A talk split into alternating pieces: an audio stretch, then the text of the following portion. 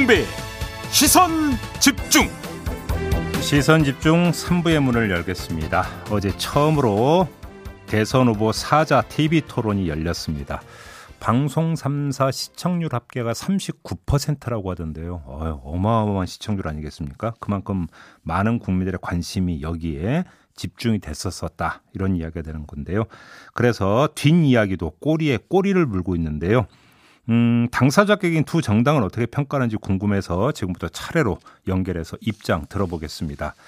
먼저 민주당으로 갈 텐데요. 더불어민주당 선대위 공동 선대 부위원장을 맡고 있는 김용민 최고위원 연결하겠습니다. 나와 계시죠?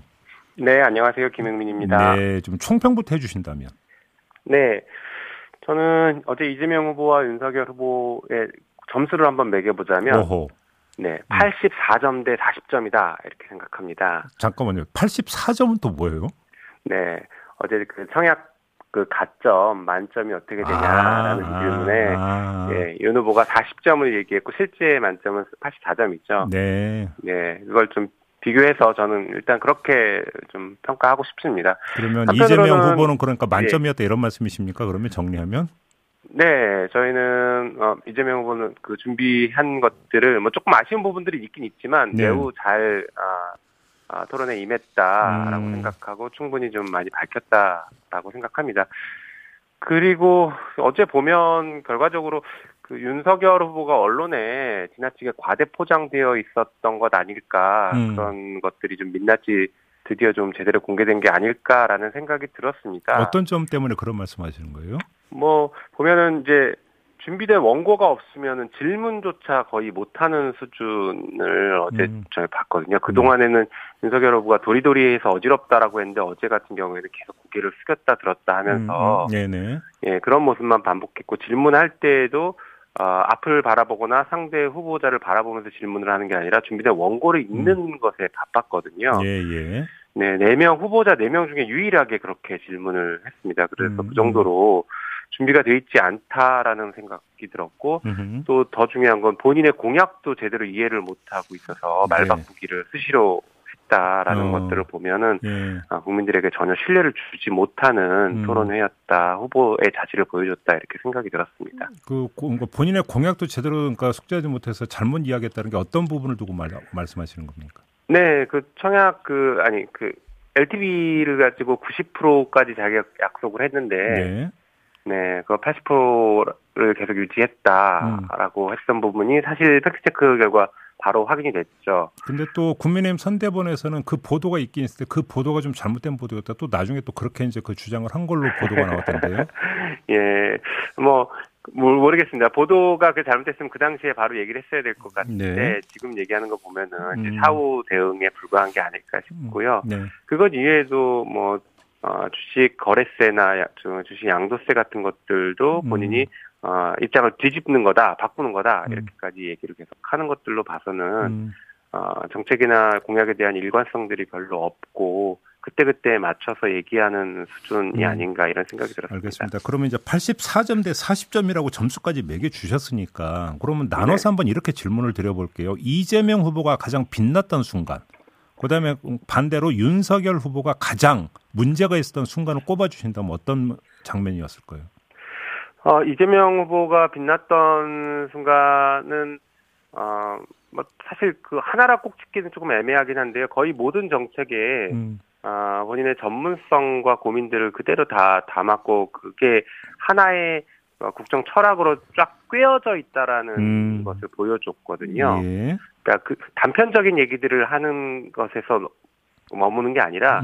그것들이 아, 하나의 지금 대전한 위기 속에서 음. 이것을 어떻게 기회로 바꿔내느냐, 음, 이때 국가 지도자가 어떤 역할을 해야 되느냐에 대한 것을 음. 하나로 쫙 꿰서 얘기를 했는데 네. 거기에 반해서 윤석열 후보는 말씀드린 것처럼 단편적인 부분에 대해서만 집착하고 있고 그게 음. 국정 철학으로 어떻게 녹아 있는지는 거의 얘기를 못했습니다. 그래서 그러다 보니까 과거에 집착하고 음흠. 오히려 그 상대 후보에 대한 네거티브에만 집착을 하는 모습을 음. 보였고 네거티브 할 때만 약간 음, 자신감이 있어 보이는 그 이외의 공, 그 정책이나 비전에 대해서는 전혀 자신감 없고 심지어는 용어도 잘 모르고 있고 하는 음. 이런 어, 모습을 보였다라고 알겠습니다. 생각됩니다. 그 두 후보 간에 가장 뜨거웠던 아마 그 대목이 대장동 부분이었던 것 같은데요. 이 장면 어떻게 지켜보셨습니까? 네, 저도 그 부분을 뭐 조마조마하기도 했지만 굉장히 또 재밌게 보기도 했습니다. 예, 예.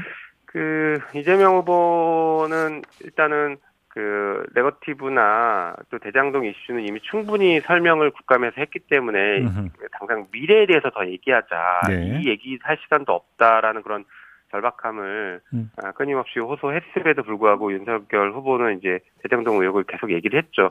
그러나 결론적으로 보면 대장동 의혹에서 지금까지 드러난 모든 그 증거나 어떤 관련자들의 진술을 보면 국민의힘 쪽을 향하고 있습니다. 이 부분은 음, 이재명 후보는 그 100% 민간 개발로 진행되려고 했던 국민의힘의 그런 그 것들을 막았고 네. 오히려 어 개발 이익을 상당 부분 환수를 했는데 네. 그걸 가지고 지금 국민의힘 쪽에서는 자신들이 어 개발 이익을 더 얻지 못한 것에 대한 분풀이를 하는 건지 어쩐지 모르겠지만 음, 아, 그걸 막은 것을 가지고 오히려 문제를 삼고 있고 더 왜 못 막았냐 이제는 적반하장격으로 이렇게 얘기를 하고 있는 것이거든요. 예. 그런데 오히려 그뭐 그 남욱 변호사 같은 경우에는 이재명 후보가 씨알도 안 먹힌다 이렇게 얘기를 했고 음. 정영학 녹취록에는 2층에 있는 시장이 모르게 해야 된다라는 음. 이런 얘기, 발언들이 나오는 것들로 보면 음, 정영학 녹취록에 나왔던 그분이 자꾸 이제 이재명 후보 아니냐라고 처음에 공격했다고 실패했었죠. 네. 근데 그런 것들이 계속 이제 부풀리게 하면서 음흠. 여전히 책임론을 묻고 있는데 어제 보면 결과적으로는 윤석열 후보의 책임론이 훨씬 커진 것으로 결론이 난 게 아닐까 이렇게 보여집니다. 이재명 후보가 어제 이 부분에서 김만배 씨를 몇 번 몇 차례 언급을 했는데요. 이제 이게 아마 네. 이제 최근에 공개됐던 정영학 회계사와 이 김만배 씨간의 이제 대화 내용, 뭐 이제 카드, 네. 뭐 주거 이런 아마 이제 발언을 염두에 두고 했던 것 같은데 이게 카운터 펀치가 된다고 그러니까 생각해서 몇 차례 언급을 한 걸로 이해를 하면 되는 겁니까? 네, 저는 그렇게 이해를 했습니다. 음. 실제로 어, 이 부분에 대해서 윤석열 후보도 뭐 제대로 답변을 하지 못하는 상황이었고 네. 국민의힘 쪽에서도 이게 허풍이다 이렇게만 애써 어, 외면하라고 하고 있었는데 음, 어, 이게 그렇지 않을 가능성이 매우 높은 게요. 어, 이게 그 2020, 그러니까 작년 국감, 대검 국감, 그러니까 재작년 대검 국감에서 이 얘기가 나왔던 것들, 그 4일 뒤에 이제 이 녹취록이 만들어진 것이거든요. 그러니까 예. 4일 뒤에 대화를 했는데, 음, 그때 굳이 김만배 씨가 이런 얘기를 왜 했을까? 음, 시점이 되게 오묘합니다. 네. 그런데 그때 윤석열 후보가 어, 당시 정치 참여를 시사하는 발언들을 국감에서 어, 그 여과 없이 했거든요. 예. 그런 것들을 보면은 아 김만배 씨가 뭔가 이제 칼자를 좀 쥐고 있는 것 같은 음. 얘기들을 분명하게 자기들끼리는 했던 것 같고요. 네. 어, 여기에 대해서는 검찰이 그동안 또 숨겨왔던 것들도 매우 수상한 음, 모습이 보여집니다. 한편으로는 그 윤석열 후보가 대장동에 전혀 관여가 되지 않았냐 전혀 그게 또 아닌 것으로 지금 또 알려지고 있지 않습니까? 예를 들면 부산저축은행 봐주기 수사가 음, 대장동 사건의 시작이었는데 네. 이 사건은 윤석열 후보가 당시 주인 검사였고 어, 김만배 씨가 소개한 박영수 변호사가 변호, 변호를 해서 해당 피의자를 입건조차 하지 않고 끝냈던 사건입니다. 그러다 네. 보니까 거기서부터 지금 대장동이 여기까지 커져왔고 그 중간에 김만배 씨의 누나가 어떻게 그렇게 우연의 일치인지 모르겠지만 윤석열 후보의 아버지의 집을 음, 사줬던 음. 이런 것들이 나왔던 것으로 봐서는 아, 이것은 모종의 거래가 있었던 게 아닐까라고 하는 그런 합리적인 의심과 그런 의혹들을 아, 증폭시키는 굉장히 중요한 발언들이었다라는 생각입니다. 어제 이제 나타났던 특별한 현상 중에 하나가 이재명 후보도 그렇고 윤석열 후보도 그렇고 상대 후보의 배우자 문제를 일체 거론하지 않았다라는 점이거든요. 네. 이걸 두고 이제 어떤 언론은 그 이심 윤심 뭐 이런 식으로 이제 신조까지 만들어냈던데 이게 이제 서로 어떤 그그 부분을 의식한 결과 이렇게 해석을 해야 될까요? 혹시 선대위 차원에서 전략을 논의할 때 이런 부분도 논의가 됐던 겁니까? 어, 저는 그렇게까지 생각하는 건 아니고요. 네. 음, 기본적으로 그 이재명 후보 측은 네거티브를 하지 않겠다라는 원칙 때문에 음. 언급을 하지 않은 것이라고 보시면 됩니다. 아, 예. 예. 그런데 이제 윤석열 후보는 왜 언급을 하지 않았냐가 음. 이제 그걸 두고 이심 윤심 말씀하실 수도 있는데요. 네. 저는 오히려 윤석열 후보 측이 잃을 게 훨씬 많기 때문에 언급을 안 한 게 아닐까 싶습니다. 어떤 점에서 그렇게 보세요? 네. 음, 뭐 사실 이제 그 김건희 씨 같은 경우 주가 조작 사건이나 허위 경력 사건들은 지금 수사 진행 중이고 굉장히 많이 밝혀져 있는 사건들이거든요. 특히 예. 주가 조작은 공범들이 구속 기소까지 됐던 사건들이니까. 오히려 이런 문제들이 더 불거질 가능성이 있다는 것과 또 한편으로는 어, 윤석열 후보가 검찰총장으로 있을 때그 그 대검의 특갈비가 177억 정도 2년 2년 동안 177억 정도를 사용했는데 이 특활비가 윤석열 후보가 정치를 꿈꾸면서 정치 자금으로 활용된 것 아니냐, 정치 자금으로 유용된 것 아니냐라는 의혹들이 제기가 되고 있거든요. 잠깐만요. 그건 어떤 근거를 갖고 말씀하시는 건가요? 왜냐하면 특활비는 어디다 썼는지 영수증이 불필요하기 때문에 네. 어, 윤석열 후보가 이 쌈짓돈처럼 이 부분을 어, 특활비를 정치 자금으로 정치를 입문하는데 어떤 자금으로 쓰더라도 아무도 알 수 없다라는 것에서 출발이 되는 것이고요. 그래서 법사위에서도 이 문제가 여러 번 지적이 됐었습니다. 근데 아, 그 특활- 전에도 이 문제가 제기가 나긴 했지만 이게 이제 각 뭐 지청 이런 데로 이제 그 내려보내고 했다라는 답변이 있었던 사안 아니었나요? 그 그렇지 않습니다. 그러니까 각 지청으로 내려보낸 돈과 아, 대검에서 어, 임의로 지출한 돈이 구별이 되는데 아, 약 절반 정도에 해당하는 돈은 아, 대검에서 검찰총장이 임의로 수시 집행을 할 수 있는 돈으로 쓰여진 것으로 저희가 확인을 했었고 알, 그럼 어, 예. 그거는 예. 이제 그 단정을 보면 이제 검증 상으로만 일단 아 맞습니다. 예, 단정은 아니고요. 남겨 저희가 의혹 의혹 제기를 계속해 해야 알겠습니다. 되는 부분들이기 때문에 이제 예. 제 얘기는 이런 알겠습니다. 의혹들이 다시 불거질 수 있기 때문에 윤석열 후보 측에서 어, 오히려 그 배우자의 문제들이나 이런 것들은 건드리지 못하고 네. 대장동 얘기 정도만 했던 게 아닐까라는 생각을 하는 겁니다. 알겠습니다. 마지막으로 그럼 이 질문을 좀 드려볼게요. 그 어제 TV 토론이 지금 지지율 추이에 일정하게 영향을 미칠 수 있다고 보세요? 어, 저는 조금 더 지켜보긴 해야 될 것 같은데요. 네. 당장 어제 온라인상에서의 여론 흐름들을 보면은 이재명 후보와 관련해서는 지지 여부를 떠나서 대체적으로 잘했다라는 분위기들이 많았던 것 같고요. 네네. 윤석열 후보는 지지층에서조차 아, 잘 못했다 이런 분위기들이 많이 보였습니다. 음, 그래요. 그래서 이게 실제 어, 이제 중도층에는 어떤 영향을 줄지는 저희도 조금 더 지켜봐야 될 것 같습니다. 알겠습니다. 다, 예, 다만 이제 어제 안철수 후보의 재발견이다 이런 얘기들도 많이 나오고 있어서 그- 그러게요. 윤석열 네. 후보의 지지율이 안철수 후보로 조금 이전하는 효과들은 발생하지 않을까라는 생각도 하고 있습니다. 알겠습니다. 자 마무리할게요. 고맙습니다. 네, 감사합니다. 네, 더불어민주당의 김용민 최고위원과 함께했고요. 이번에는 국민의힘으로 가겠습니다. 선대본 홍보 미디어 총괄 부 본부장을 맡고 있는 정미경 최고위원 연결하겠습니다. 나와 계시죠? 네, 안녕하세요. 네, 안녕하세요. 똑같이 일단 좀 총평부터 부탁드릴게요, 위원님. 그 재수생 세 분이시잖아요. 그리고 우리 재학생 한 분. 제가 봤을 때는 음, 아, 우리 생각외로 재학생이 참 잘했다. 저는 그렇게 한 줄 평을 드리고 싶습니다. 조금 전에 김용민 최고위원은 84점 대 40점이라고 점수까지 매기던데 혹시 점수 매기실 의향 있으십니까? 저렇게 점수 매기시면 오만하신 거예요. 그래요? 우리는 늘 낮은 자세로 겸손하게 해야 되기 때문에. 예, 아까 제가 말씀드린 게 딱 정답 아니겠습니까? 그러니까 재수생 3명 대 재학생 1명. 여기서 재학생이 네. 선전했다 이런 말씀이십니까? 정리하면? 네, 재학생이 아주 잘했습니다. 아주 잘했다. 네. 그럼- 그럼 가장 돋보였던 그러니까 장면을 꼽으신다면 어떤 장면을 꼽아 주시겠어요? 저는 그 솔직히 말씀드리면 이재명 후보께서 그 전문 용어 써가면서 막 뭐 물어보시잖아요. 뭐 알리백 이런 거 말씀하시는 거죠? 그렇죠. 네. 예, 아리백 이런 거 얘기하는데 사실 저도 그렇지만 그거는 전문가 아니면 잘 몰라요. 음. 공부해서 알 수는 있는 거죠. 네네. 어. 근데 그런 거 질문했을 때 윤석열 후보가 아 그거 가르쳐 주시겠냐? 어? 음, 음. 저는 사실 이렇게 생각해요.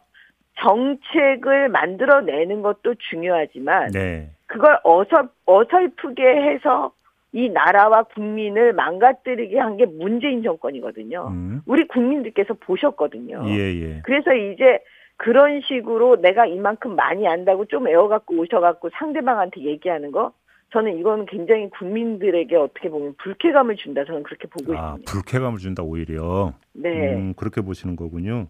조금 전에 김용민 최고위원 같은 경우는 윤석열 후보는 본인이 내걸었던 공약조차도 지금 뭐 사실과 다르게 이야기한 부분이 있다. 이 점을 그러니까 지적을 하던데 이건 어떻게 받아들이세요? 사실과 다르게라는 말은 김용민 최고위원 입장에서 얘기하는 거고요. 예. 예, 전반적인 우리의 입장은 사실 사실과 다르게 아니고 음. 확인하는 차원에서 다시 얘기하는 겁니다. 음, 그래요. 예를 들어서 LTV 네. 뭐 80%냐 90%냐 이런 게 잠깐 논란이 된 적이 있었는데 이것도 그러니까 잘못된 발언은 아니었다는 말씀이신 건가요? 그렇죠. 예, 예. 음. 그건 이미 저희 그 대변인 측에서 이미 말을 했습니다. 네, 네. 예, 80이 맞다라고. 정리해서. 예. 예, 예, 알겠습니다. 말씀드렸습니다. 예, 예. 대장동을 그러니까 그 놓고 이제 공방이 좀 벌어졌는데 이 장면 어떻게 평가하세요? 최 의원님? 사실 대장동 문제는요. 네. 나오면 나올수록 이재명 후보가 할 말이 없어지는 거잖아요. 음. 저는 그렇게 보거든요. 네. 대장동은 이미 국민들께서 대장동 다 전문가세요. 웬만하신 분들이. 음, 예? 근데 이재명 후보는 그 핵심을 숨기고 계속 거짓말을 하고 계시는 거예요. 오죽하면 심상정 후보가 얘기를 하지 않았습니까? 음. 공범이냐, 음. 어? 정책 실패냐, 이렇게 얘기를 했는데, 예. 뭐냐면, 보세요. 그 김만배나 민간업자 몇 명한테 1조 원이 넘는 돈이 돌아가도록 만든 이 설계하신 분이 음, 국민들께 죄송하다고 해야지. 음. 세상에 어떻게 그거를 가지고 국민의 힘이 그렇게 했다, 어?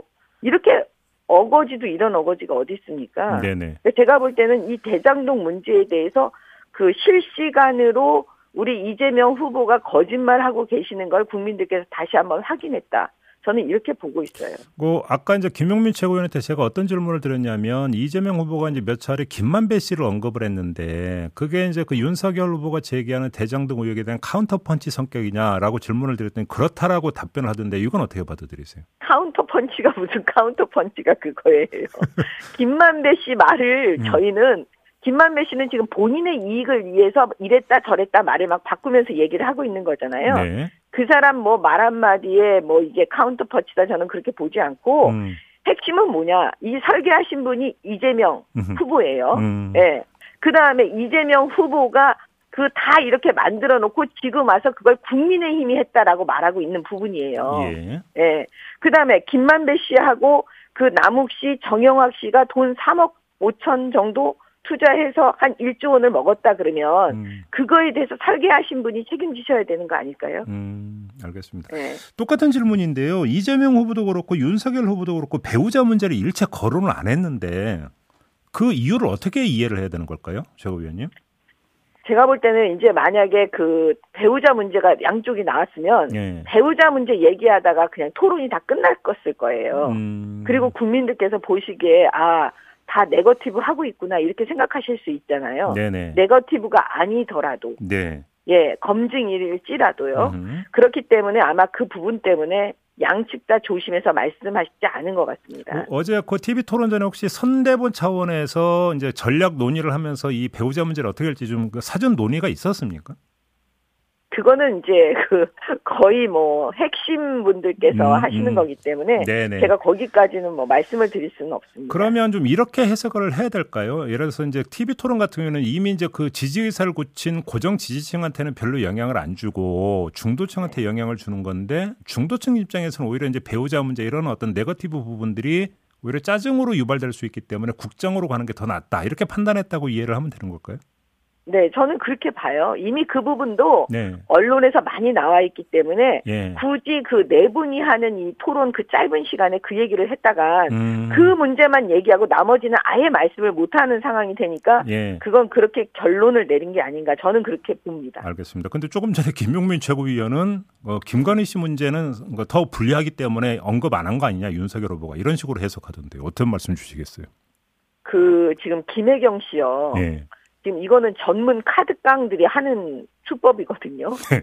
생각을 해보세요. 예를 들어서 과거에 KBS 이사가 업무 음. 카드로 김밥 한 줄 산 거 가지고 적폐청산한다고 그 사람 끝까지 내쫓은 게 문재인 정권이에요. 음. 근데 지금 보세요. 소고기 샀는데 그걸 다시 취소하고 다시 업무 카드로 계산하고 음. 그다음 뭐 12만 원으로 깎아서 계속하고 이런 얘기 쭉 나오는 거 보면 예. 이거는 전문적인 카드깡 하시는 분들 아니면 이렇게 음. 할 수가 없어요. 예. 어떻게 이게 김혜경 씨 이런 얘기 나오면 민주당은 어떻게 이걸 감당하시려고 합니까? 음.